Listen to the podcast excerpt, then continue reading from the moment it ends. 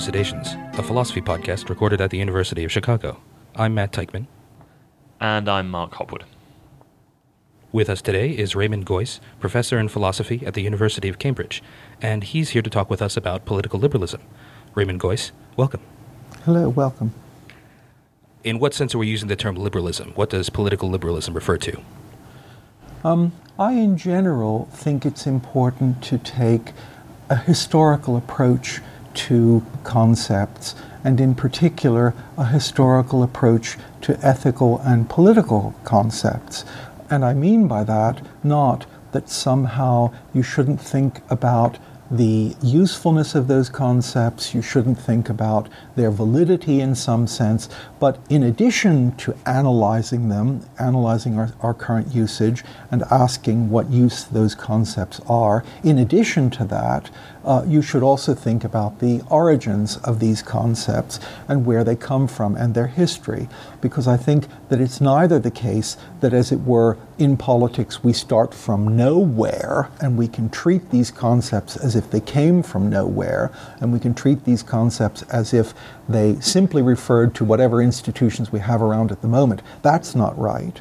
Nor is it right that they're simply historical things that have no internal logic and can't be evaluated. So I want very much to reject the dichotomy between analysis and history and to say that there's nothing wrong with thinking that you can do both of those things together, and that means not allowing either one of them to be lost from sight.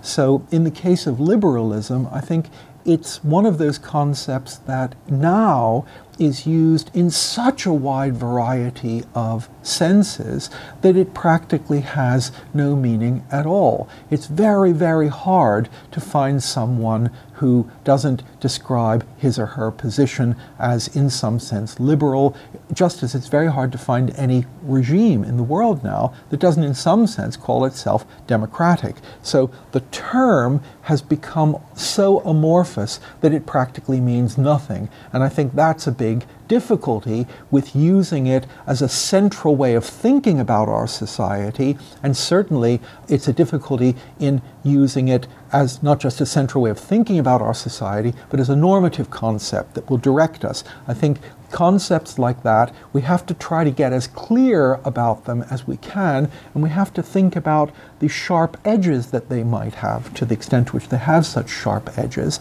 And so I think it's very important not to take it for granted.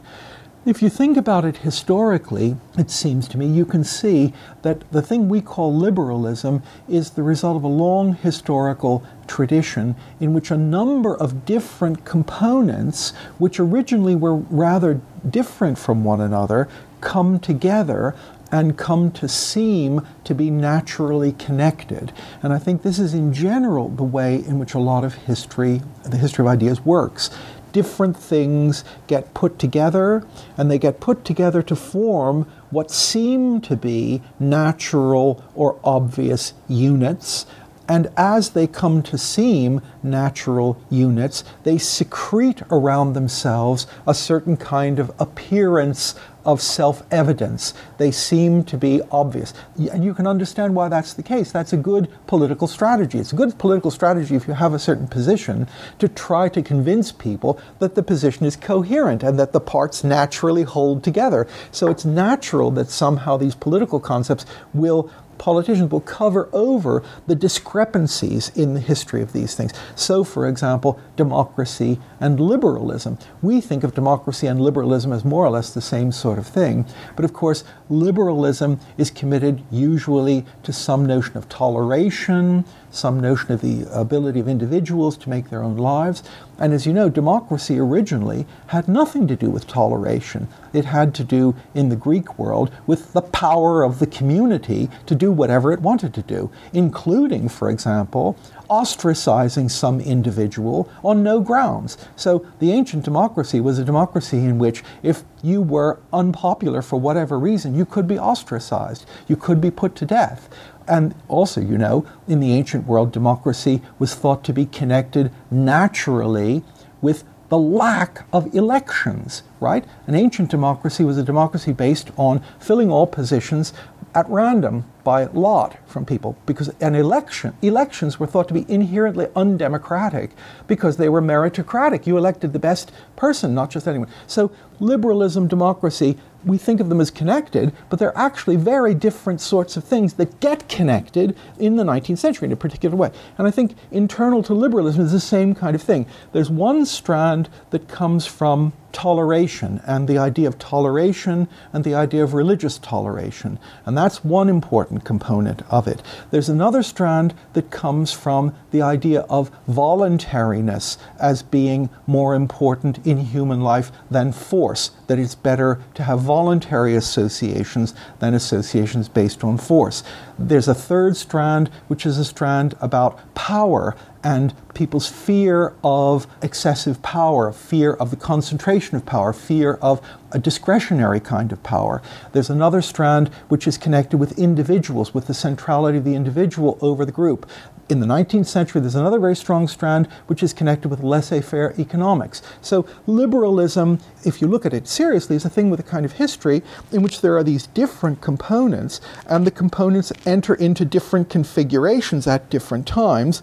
And it seems to me it's really important to see that fact because it makes you more reflective in thinking about liberalism in the modern world. You no longer will be able to say, oh, liberalism requires this, if you know that liberalism is both a rather amorphous term and that it's historically a term in which a number of different strands have come together and been fit together under the demands of particular forms of political action. So I think that's the first thing I'd say about liberalism that it's like Christianity or it's like democracy. It's one of these terms that's connected with political movements, follows in a sense from the logic of political argumentation, and historically it's a conjunction of different things that don't necessarily go together, but about which we have a strong tendency to assume that they naturally go together. So that's the first thing I'd say about liberalism, and I think that's a very important thing.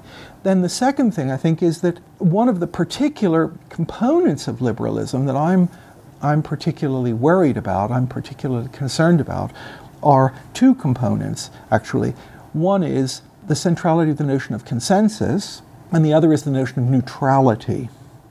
And a lot of modern conceptions of liberalism depend on this notion of neutrality or notion of consensus as being central. And now I have an easy time, as it were, with the notion of neutrality because I can just say, well, I just don't think that it's possible to get a notion of neutrality that is sensible and that will actually also do the normative job that liberals want it to do. There is no neutrality in that sense. You can either get a notion of neutrality that will cover all sorts of things, but that will be empty, or if you don't have that, you'll have one that has substance.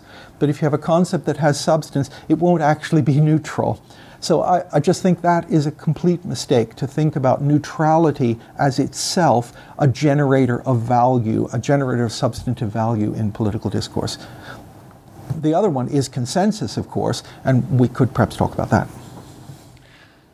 So that's very helpful. So, from what you've said, there are a couple of reasons why one might think that liberalism is a really hard thing to bring under criticism. So, one reason is, as you've said, it's a very large and varied concept. It's not even clear whether it's one concept at all. It's a moving target. It's a moving target, precisely. And the second reason is that, in a sense, you might say, we're all liberals now, or something of that nature. It's very difficult to find someone who defines their political project in a way that doesn't include at least some liberal features. And you might think that part of that is surely that these notions connected with liberalism have a certain appeal. The idea of freedom. We're all in favor of freedom. The idea of toleration. We think that's pretty good. The idea of defending the rights of the individual many of these concepts, perhaps this is because of the historical moment we find ourselves in, are really difficult to think yourself outside of. So maybe we could go a little bit deeper into these criticisms that you want to make. So, this idea of consensus, it seems like a pretty reasonable thing to say that society should be run rather than say, according to the whims or according to the views of a small subset of people, should be run according to a kind of consensus that's formed amongst all people. So maybe you could say a little more about what's problematic with that idea. Okay. I think that's a good starting point for thinking about that because I think I talked about neutrality and about consensus, and freedom, of course, is the other thing that's sort of an appeal. The difficulty I have with consensus is not a difficulty that has the following form. It isn't that I think that lack of consensus is a good thing, and it isn't that I think that it's really better to push people around than to agree with them. I don't think either of those two things. What I think is that consensus must be treated as an empirical concept, just like other empirical concepts. That is, it's not a concept that describes the necessary conditions for any form of society, or rather, if you mean by consensus something which is a description merely of the necessary conditions of any possible society, you're using consensus in a transcendental sense. And I'm very skeptical about the ability that people have to move from that transcendental sense of consensus to anything that's politically actual. Because in that sense of consensus, the members of concentration camps had consensus with their guards because, after all, if consensus is the condition on which all forms of social interaction rest, well, that was a form of social interaction. It worked for a while, and so there is a consensus there. What I'm saying is so you can expand the concept of consensus and give it basically no content, and then it can encompass all of these things. But of course, you don't want it politically to be that kind of universal, empty concept, transcendental concept, you want it to be something concrete. You want to say the people in the concentration camps did not stand in a relation of consensus to the guards. And that's a different sense of consensus, it seems to me. That's a much more limited notion of consensus. I don't see that you can derive that sense from the more general sense. So, if we take consensus then in this more empirical way, there too, what do we mean exactly by consensus? Either we mean something that's empirically very well defined, namely, you have consensus if everyone goes into the booth and checks the same box. And now, all I'm saying is that's a perfectly reasonable sense in which you can use the term consensus. But you can have a consensus in that sense which has no normative, no overwhelming normative power. The Nazis can get together and they all check the same box you know, nothing much follows from that. That's just one empirical phenomenon among others. The, the notion of consensus gets its power when you connect those these particular empirical characteristics, checking the box or not rising up or not throwing stones at them, you connect that with some kind of normative demand that's made on people. And what I merely want to point out is that it's absolutely essential to see that when you talk about consensus there, there's always room to reflect and say, although whatever the situation is, if it's a situation that satisfies these conditions for being a consensus, um, there's a split between that. It's still an open question what the normative standing of that is. And given that it's an open question, you can't, as it were, simply connect those two things. So that's the second objection that I have to the notion of consensus.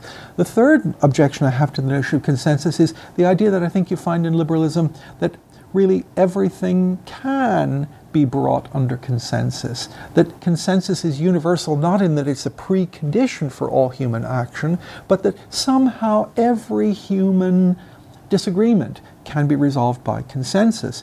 And there too, actually, that's not a thing that a lot of early liberals thought. As you know, John Stuart Mill didn't think that. He thought that, you know, Indians were incapable of, uh, uh, uh, of sort of civilized activity, and all they could hope for is an enlightened ruler. So a lot of early liberals were very aware of that. But I mean, contemporary, especially contemporary North American liberalism, tends to operate on the assumption that, well, consensus is always possible. And I merely want to say it isn't proved that it's always possible. It isn't proved that if it is possible, the result will be good. And you must be very clear about the empirical conditions under which it's to be aspired to. And sometimes sometimes the search for consensus is not the right option. Uh, if you're confronted with the National Socialists, you don't try to reach consensus with them. They are extreme cases, but politics has to take account of the fact that there are sometimes also extreme cases. And so, I mean, although I oppose the war in Iraq, I don't in principle think that there's some logic of the notion of consensus which makes it literally incoherent or irrational simply to say, well, we're not going to look for consensus with those people. We're, you know, we can't find consensus with them. We have to find something else to do. Now, then, of course, it's an open question what you do. You might manipulate them. You might change the background conditions. You might try to influence them, or you might have to use force. And all I'm saying is that's an open question. It's not prejudged by the logic of neutrality or prejudged by the centrality of the notion of consensus. And I think that's, and societies, it seems to me, are much more conflict ridden than people give them credit for being. And if you look at the world through the spectacles of the liberal, you're looking at the world, looking at it, looking for consensus, looking for consensus. And sometimes that's a perfectly reasonable way to look at the world. If you're living in a very rich society where you know if you're at the university of chicago and you're you're talking with your colleagues that's a perfectly reasonable way to do it. But i think generalizing from those local cases in which here I am, I'm, I'm at home in Cambridge with my friends and I, we will look for consensus, or you're here at the University of Chicago, you're looking for generalizing from that to the view that here is whoever is your favorite dictator, and here we are. And now we should look at that through the lens of consensus. Doesn't seem to me to be self evidently the right way to proceed politically. So, one question I have about that is is this a critique specifically of liberalism, or is it a critique of any, as it were, universalizing tendency in political philosophy to take a specific case of something that works and to try to say that that's what we always should do? Um, I'm a sort of a determinate and rabid anti Kantian. I just detest the Kantian way of looking at the world. But I try to be fair minded too. And one of the things that I think he did see, which is an important general philosophical feature, is that we have a kind of natural tendency as human beings to orient ourselves to things that we understand in our immediate environment. So we understand in our immediate environment what it is to be a nice person and to try to enter into consensus with our friends.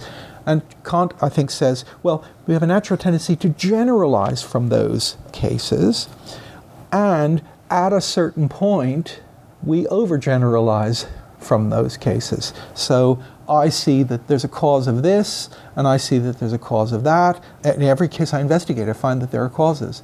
And I have a natural tendency then to think there is a cause of everything. And that's the generation of the concept of God, as you know, Kant thinks. And at a certain point, then, you go beyond the bounds of experience. So, my own view is a bit, in that sense, like Kant's view, that we must be very careful to see the limitations of our own way of thinking about the world, that doesn't mean that we can't generalize. It doesn't mean that we can't generalize from the very privileged life we lead as members of uh, wealthy societies privileged in being able to attend university, So It doesn't mean we can't generalize from that, but it means we have to be really, really careful in each case to see whether we're going beyond the bounds of the appropriate uh, generalization from this particular situation that we have. And what I'm saying is that's part of the plausibility of uh, political ideologies and part of the plausibility of liberalism. I like to be free. I don't like you to push me around. I like us to be in consensus. That's perfectly fine. Now, we're going to do that for the whole world. And that just strikes me as not necessarily false, but a, a step that needs to be taken seriously as a further step. You can't take it for granted. You have to think about the implications of it. That's really all I'm saying in some ways, it seems like what you're cautioning us against is a certain kind of hypocrisy. So, as you say, we can look back to certain historical periods where, for example, in the westward expansion of the United States, there was a society that was in some sense built on consensus, but it was also one that was displacing by force other people in order to grow itself. Or here at the University of Chicago, we might look at improvements made on campus and see those as the result of consensus among equals on campus. We might look at changes happening in the neighborhood of Woodlawn to the south yes. and think, well, that's happening on the basis of consensus as well, yes. when really it isn't. It's the yes. fact that powerful and rich people to the north displace the poor people who live in those neighborhoods by a process that's nothing like consensus. With the possibility of universalization comes the possibility of a certain kind of hypocrisy and blindness to the actual forces that are governing society. That's very important, and there are two things I'd say to that. One is I would be slightly resistant to using the category of hypocrisy because that, in my view, attributes too much almost conscious duplicitousness on the part of people. And I think that many of these processes the people who hold these views, they're liberals, I mean, there is liberal hypocrisy, but it isn't the case that all liberals are hypocrites. They genuinely believe what they think, and they genuinely have reasons for that. I'm not saying there's no reason for this. I'm not saying this, that this is just a mistake. And so I'd be slightly uncomfortable about using hypocrisy. I'd like to retain the term hypocrisy for particular kinds of active duplicitousness uh, in things. And I don't think that these are not processes that operate on that level. They operate in a more deeply rooted way. But, the other part of what you said, I think, is something I, I would agree with. I mean, it is very important for us to realize that we're all self centered. That's part of who we are as human beings. We see the world from our own point of view. We see ourselves as much more central to the world than we actually are. And we have a tendency to want to think well about ourselves. We have a tendency to want always to tell the nicest story about who we are and what we're doing. That's a natural human tendency. I don't go around saying I'm a, I'm a horrible person. So I think that's an important phenomenon too, that of course it's going to be difficult for large institutions to say, yes, you know, Goldman Sachs doesn't say we're horrible, vicious, completely self centered, greedy, utterly destructive uh, corporations, and we're going to get away with everything we can. That's not the story they say. The story they say is, well, the generation of profit is extremely important for keeping the economy. In Britain, that you know, we say they're wealth producers, right? They, they don't say they're greedy, self centered corporations. They say we're wealth creators. And in that case, of course, there is a certain kind of hypocrisy involved because they know very well that they're not doing it to create wealth, and in fact, they'll do anything they can to destroy wealth.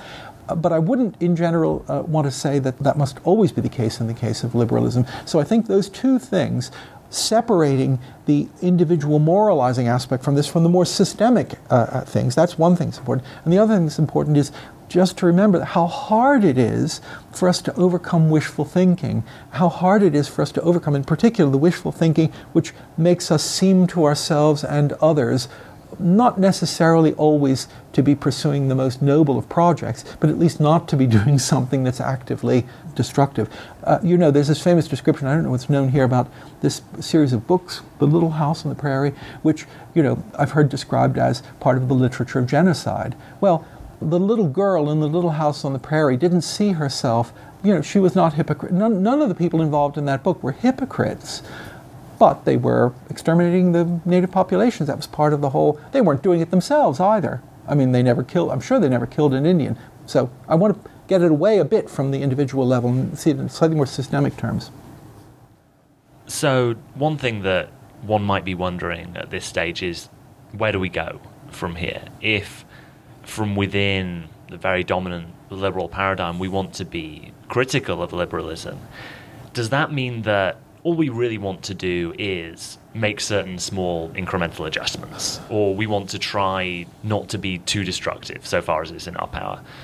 Or is there any sense that what we should be doing is looking for a fundamentally different form of political organization?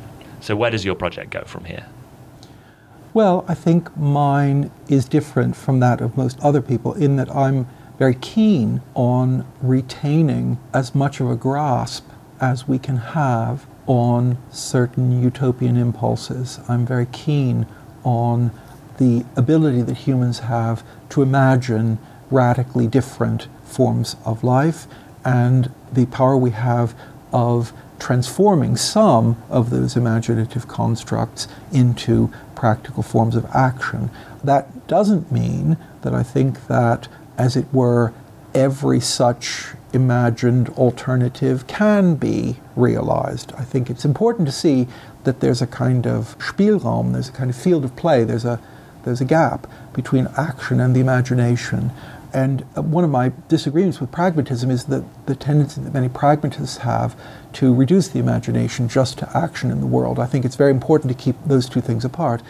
And I think there's also nothing wrong with having forms of the imagination that, that aren't immediately realized because they can become part of the culture and they can have a long, long life in the culture waiting until they can be realized. So the fact that at the moment we can't do anything, the fact that at the moment we might be locked into a system in which we have no power of controlling except in minor ways, doesn't mean that it's not somehow important for us to keep a grasp on the possibility of a radically different kind of life even though we might be realistic enough to realize that that form of life is not available to us at the moment, if we keep it in mind and it informs our art and certain forms of our practice and our discussion, that in itself, it seems to me, is something that's of value because even if we know we can't realize it, it will have some effect on the way we act now. It won't be just nothing. It won't be realized, but it won't be nothing. You know, if you really believed in Calvinism, even if you didn't realize it in every respect of your life, it guided you in a certain kind of way. And also because these things have a kind of historical inertia.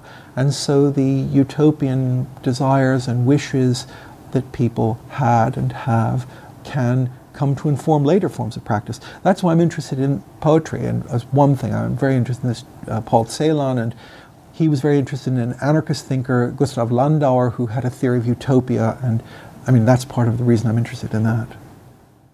So maybe you could uh, go into that a bit more. What role exactly is there for art to play in helping us develop our political imagination? You know, it seems like many people think of art as something you do to escape from politics, but it sounds like you're thinking of it in a rather different way. I think that escaping from politics is a kind of politics, after all. I mean, you escape from politics because politics at the moment is intolerable or unworkable or impracticable. So I'm not very happy with that distinction. On the plane over, I reread one of my favorite novels, which is a novel that everyone else who has any kind of fine grained aesthetic sensibility hates, but I actually just love. And that's Flaubert's Salammbô. As you know, Flaubert's Salammbô is about the war between the Carthaginians and the mercenaries they hired. The Carthaginians were trying to get a, a, firm political hold on Sicily. They had a different social structure from the Roman social structure in that they, in general, didn't use their citizens as warriors. They were a commercial city, they hired mercenaries. Large numbers of mercenaries on the island of Sicily. The Carthaginians lose the First Punic War to the Romans. All the mercenaries come back to northern Africa, and the mercenaries then turn against the Carthaginians because the Carthaginians don't pay them. And so there's a long discussion. And Flaubert, of course, what I like about this novel is that this is Flaubert working against the natural grain. I mean, he's really good in L'éducation sentimentale and in Madame Bovary in talking about giving a realistic description of the world around him. He's a realist novel. It's the novel of 19th uh, century provincial French adultery and the novel of the failure of the 1848 uprising. And so he's really good at that. And now he does a novel that's completely different from that. It's this pseudo Orientalist, completely over the top, fantastic description of this war between Carthaginians, a society that didn't stop existing, doesn't exist, and these mercenaries. And he says about the novel, as you know, personne ne devine pas combien il a fallu être triste pour uh, revivier Carthage. Nobody will know how sad I had to be in order to bring Carthage back to life.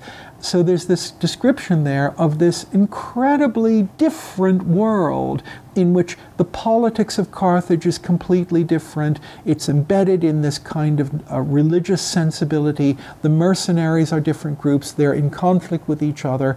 And I just think that that's the kind of thing uh, novels can do, and that having an imaginative picture of that kind in one's mind gives one a different relation to one's own political reality. That's one way. Another way is the rather abstract way of Paul Celan, who operates by trying to undercut everyday language in every way possible. So Celan says everyday language and everyday forms of thought are not, as the Romantic poets thought or as ordinary language thought, sources of insight, sources of refreshment, sources of spiritual sustenance. Rather, everyday life and the embedded forms of linguistic discourse are corrupt, they are degenerate, they are distanced, they're wrong, they're conformist being forced to talk in the way everyone else talks can be construed as a way of being put under kind of oppression. So we have to write poems that are completely different from that by virtue of using words in a completely different way. So we take a number of different words, we put them together, we condense them, we put them together in different conjunctions, and we write something which is at the same time just on the border of being comprehensible to us. If you read it enough, you can change what you can come to understand.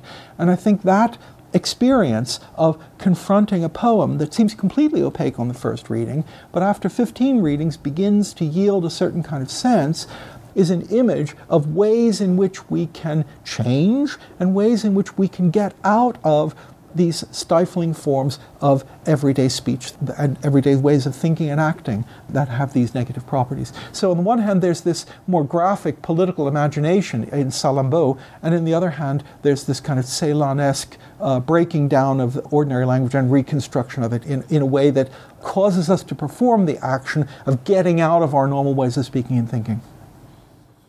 Raymond Geuss, thank you very much for joining us. Thank you for inviting me. To listen to future episodes of Elucidations, you may consult our website at philosophy.uchicago.edu slash podcasts.